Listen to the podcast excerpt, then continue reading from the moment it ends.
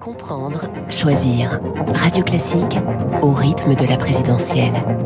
Oui, la présidentielle, on en parle tous les matins avec le chef du service politique de Aujourd'hui en France, le Parisien, David Doucan. Bonjour. Bonjour.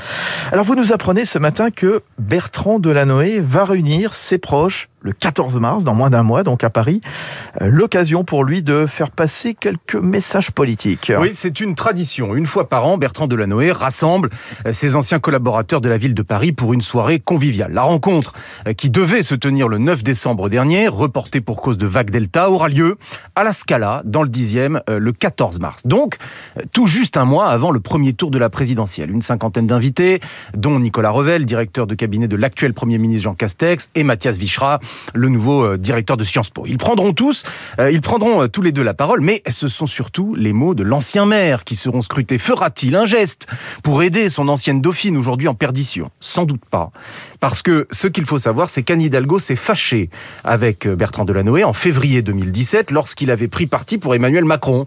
Elle avait trouvé que ce soutien gênait à la fois la bataille des socialistes pour les législatives de juin 2017, mais surtout son propre projet personnel à elle, à savoir s'imposer euh, comme le leader de la gauche et la représenter en 2022. Elle a fini par y parvenir. Alors ils se sont fâchés, ils ne se sont pas réconciliés depuis, euh, David Non, pas du tout. La brouille s'est même installée durablement. Un détail l'illustre. Bertrand Delanoë a même fini par quitter le bureau de maire honoraire dont il disposait à Paris, façon d'acter symboliquement la rupture. Alors aujourd'hui, euh, où en est Anne Hidalgo? Selon la moyenne des sondages, sur les 15 derniers jours, elle stagne à 2,7% c'est invraisemblable, mmh. se lamente un socialiste sérieux euh, qui n'en croit pas ses yeux. Compte tenu euh, de cette situation désespérée, peut-elle euh, du coup espérer un petit mot de soutien de son ancien menteur ou au moins ou au moins qu'il ne dise rien pour ne pas l'accabler encore davantage? Personne n'y croit. Il y a la dégradation de leurs relations personnelles, je viens de la décrire, mais pas seulement. Le jugement de Delanoë est aussi politique, très sévère sur son bilan à Paris, et l'euphémisme, dubitatif sur son aventure présidentielle. Anne Hidalgo se dit la candidate de la social-démocratie, mais nous ne la croyons pas tacle infidèle de Delanoë. Aujourd'hui, la social-démocratie, c'est Macron. La Scala, le 14 mars, sera donc la scène du drame d'Hidalgo, si elle est toujours candidate à ce moment-là, en trois actes. Lesté par le boulet de son bilan parisien, lâché par, plus, euh, par de plus en plus de ses amis, et fâché avec celui euh, qui en avait fait son héritière. Voilà, les informations exclusives, coulisses signées David Doucan du Parisien. À demain, David. Bonjour, David Abiker. Bonjour Fabrice. Les Bonjour à titres de la presse et à la une des théâtres d'opération. Le Mali, c'est fini. C'est la une de l'opinion qui nous annonce probablement la fin de l'opération Barkhane. Le désengagement français sera très complexe, promet le journal. Autre théâtre d'opération, l'Ukraine. Poutine joue l'apaisement et annonce l'amorce d'un retrait de ses troupes à la frontière.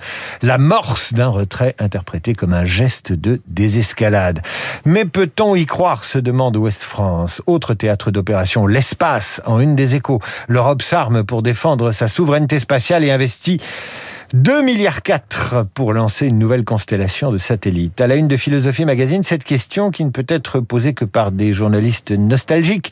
Pourquoi la droite s'est-elle emparée des esprits? La réponse est probablement à la une de Libération avec Fabien Roussel, le candidat communiste à la présidentielle qui a ces mots « marre de cette gauche qui nous culpabilise ». Voilà David Abiker, euh, retour tout à l'heure à 8h30 sur Radio Classique aux côtés de Renaud Blanc, 7h28. Bonjour Renaud. Bonjour Fabrice. Bienvenue, vous êtes là jusqu'à 9h avec tout à l'heure à 8h15 Michel Onfray, philosophe. Ah oui, qui publie aux éditions bouquins La Nef des Fous, année 2021, chose vue et entendue par le philosophe, des faits, des petites phrases, des commentaires euh, qui l'ont interpellé, étonné, voire révolté. Michel Onfray, ses cibles favorites, Macron, BHL, Mélenchon, les Verts ou encore les néo-féministes. La parole très directe de Michel Onfray pour parler euh, de ce livre, mais aussi de l'Ukraine et de la présidentielle, une élection où selon lui les jeux sont déjà faits depuis longtemps. Michel Onfray dans le studio de Radio Classique à 8h15. Une demi-heure plus tard, Esprit Libre avec Nicolas Barret des Échos et pour Radio Classique, Guillaume Durand. Guillaume pour commenter à 8h40 avec Nicolas l'actualité, Poutine,